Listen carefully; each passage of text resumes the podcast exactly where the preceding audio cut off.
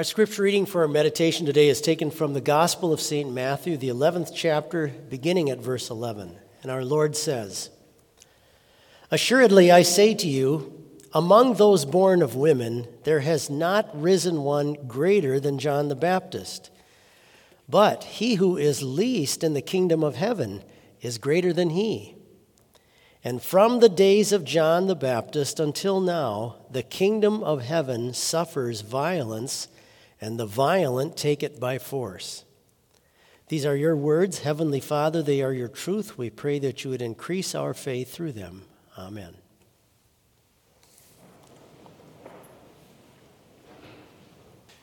Frequently, people will post things on Facebook or other places where there's a violent act, maybe a confrontation in a parking lot or uh, some kind of road rage sometimes uh, something that happens in a store or athletic events where we see a fight break out.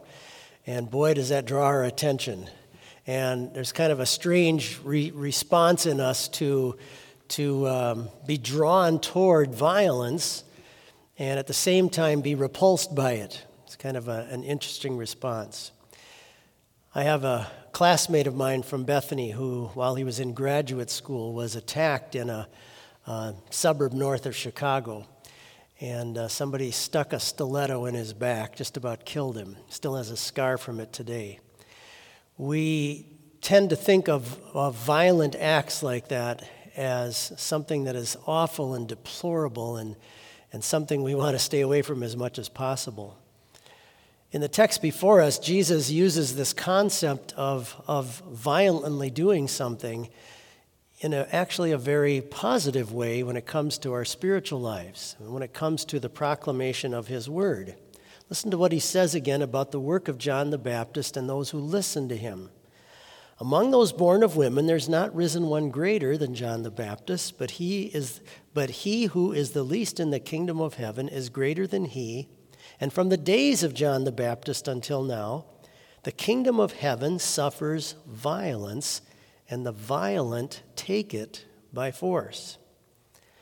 Jesus is here admiring the violent preaching of John the Baptist and the violent listening of those who grabbed on to his message and believed in it.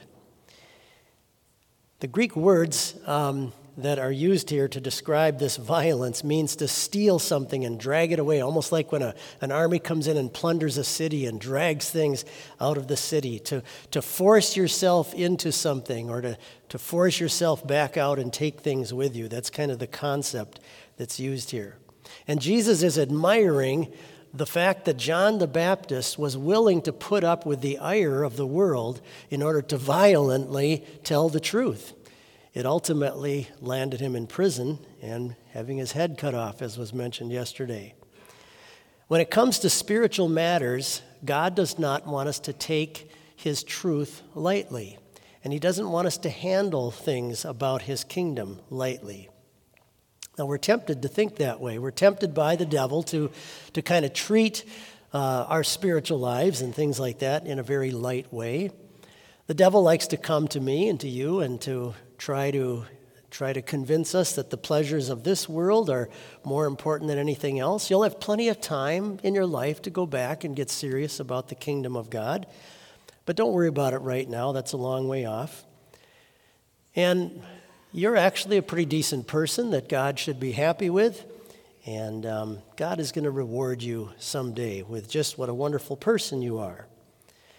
There were times when prophets had to break through this type of, of false thinking, these lies, and, and proclaim the truth, and it, it didn't always sit well with their hearers. And sometimes the prophets were even pressured by their hearers to change the message from God because they just didn't like it. They wanted to hear something different. They would be bribed at times or sometimes forced, or t- sometimes, like in John the Baptist's case, just shut up and put into prison. But a true prophet's number one concern is being faithful to the message that God asks to be proclaimed. That's really the only thing that's going to benefit humanity is to hear God's truth. Listen to what Paul writes, though. He says, The Holy Spirit clearly says that in latter times some will abandon the faith and follow deceiving spirits and things taught by demons. So there will be preachers who even infiltrate the Christian church who try to teach and promote things that really aren't in line with the Word of God and to twist what God wants us to know and to understand. Martin Luther referred to them as reed preachers, as Jesus said, that they, bend with the wind. They're guided by the demands of people, by the, by the kind of the, go, the growing wave in public opinion right now. And Jesus so frequently condemns this type of, of preaching or approach to preparing people properly for being ready for his return. The purpose of faithful preaching is, is always to get my heart and your heart ready to receive the most wonderful news that God can give us. And that is that because of the work of His Son, all of our sins have been paid for. We have forgiveness. We have holiness before God through Christ. And that we have the promise of standing someday in heaven. And believing that will keep us properly prepared for the day that our Lord returns. But it's not a message the world likes to hear. But faith, faith on the other hand, grabs onto it, sometimes violently, and knows how badly and seriously we need to possess this.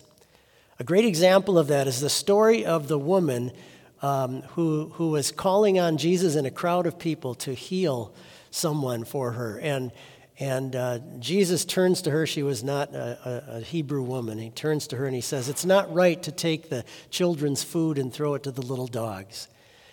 And um, she was violent at that moment. She didn't physically get up and punch Jesus for saying that.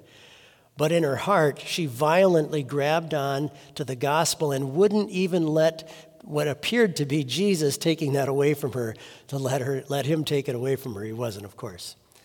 And she said, Yes, Lord, but even, even the dogs eat the crumbs that fall from the master's table. That's a violent act of faith. Just like an eagle that swoops down on its prey and it sinks its claws in. That's how God wants you and me with our faith to grab onto the gospel, to grab onto what Christ has done for us, to grab onto the promises he gives you and me about the resurrection of our bodies and the hope of going to heaven. He wants you to swoop down on those promises and to sink your, sink your claws into it of your faith and do not let it go and hold on to it violently. I remember the first day I was in religion class here at Bethany, a professor, religion professor, was asking some students some questions about, about, um, about their faith and things like that. And he said, What if you ever got to Judgment Day and God were to say to you, I think I've changed my mind about the gospel? What would you respond? What would you say? God, of course, will never say that, but what would you say? And this one student I remember said, You can't. You can't lie. You got to let me in. You told me so in your word. That's a violent faith. That's what our Lord is trying to stir up in us that, that we love and appreciate and cherish the wonderful truth that He's given us and don't let anybody take it away from us because it has eternal consequences for us. May God continue to bless the proclamation of His truth in this world, whether it's popular or unpopular, that's irrelevant. What matters is His truth that alone will take us through the gates of heaven. Amen.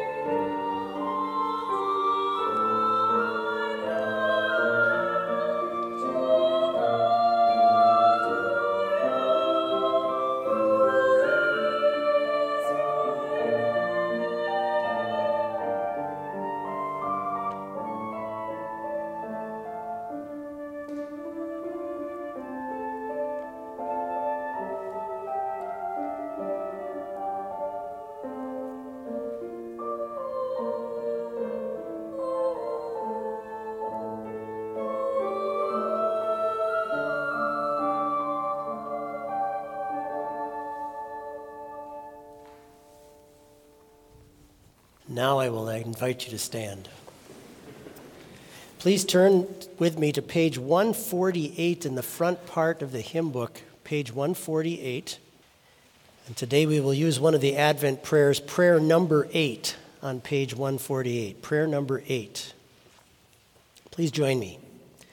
Lord God, Heavenly Father, it is good and right that we should give thanks to you that you have given us a glorious baptism like that of John the Baptist, and that therein you have promised us the forgiveness of sins, the Holy Spirit, and everlasting life through your Son, Jesus Christ. We beseech you, by your grace and mercy, preserve us in such faith that we never doubt your promise, but be comforted by our baptism in all temptations and grant us your Holy Spirit that we may renounce sin and ever continue in the righteousness bestowed on us in baptism, until by your grace we obtain eternal salvation. Through the same, your beloved Son, Jesus Christ our Lord, who lives and reigns with you and the Holy Spirit, one true God, now and forever. Amen.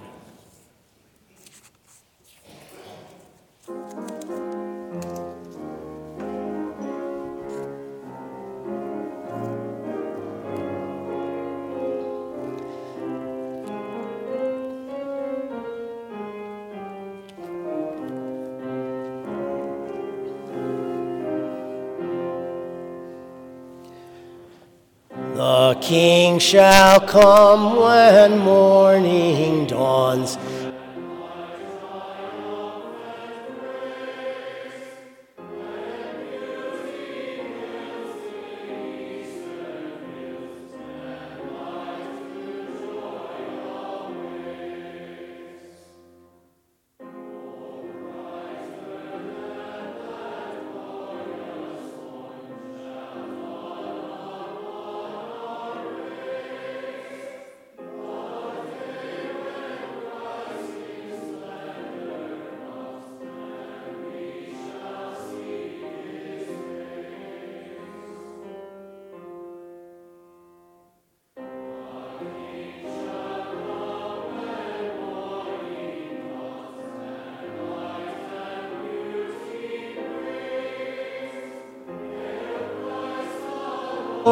Your people.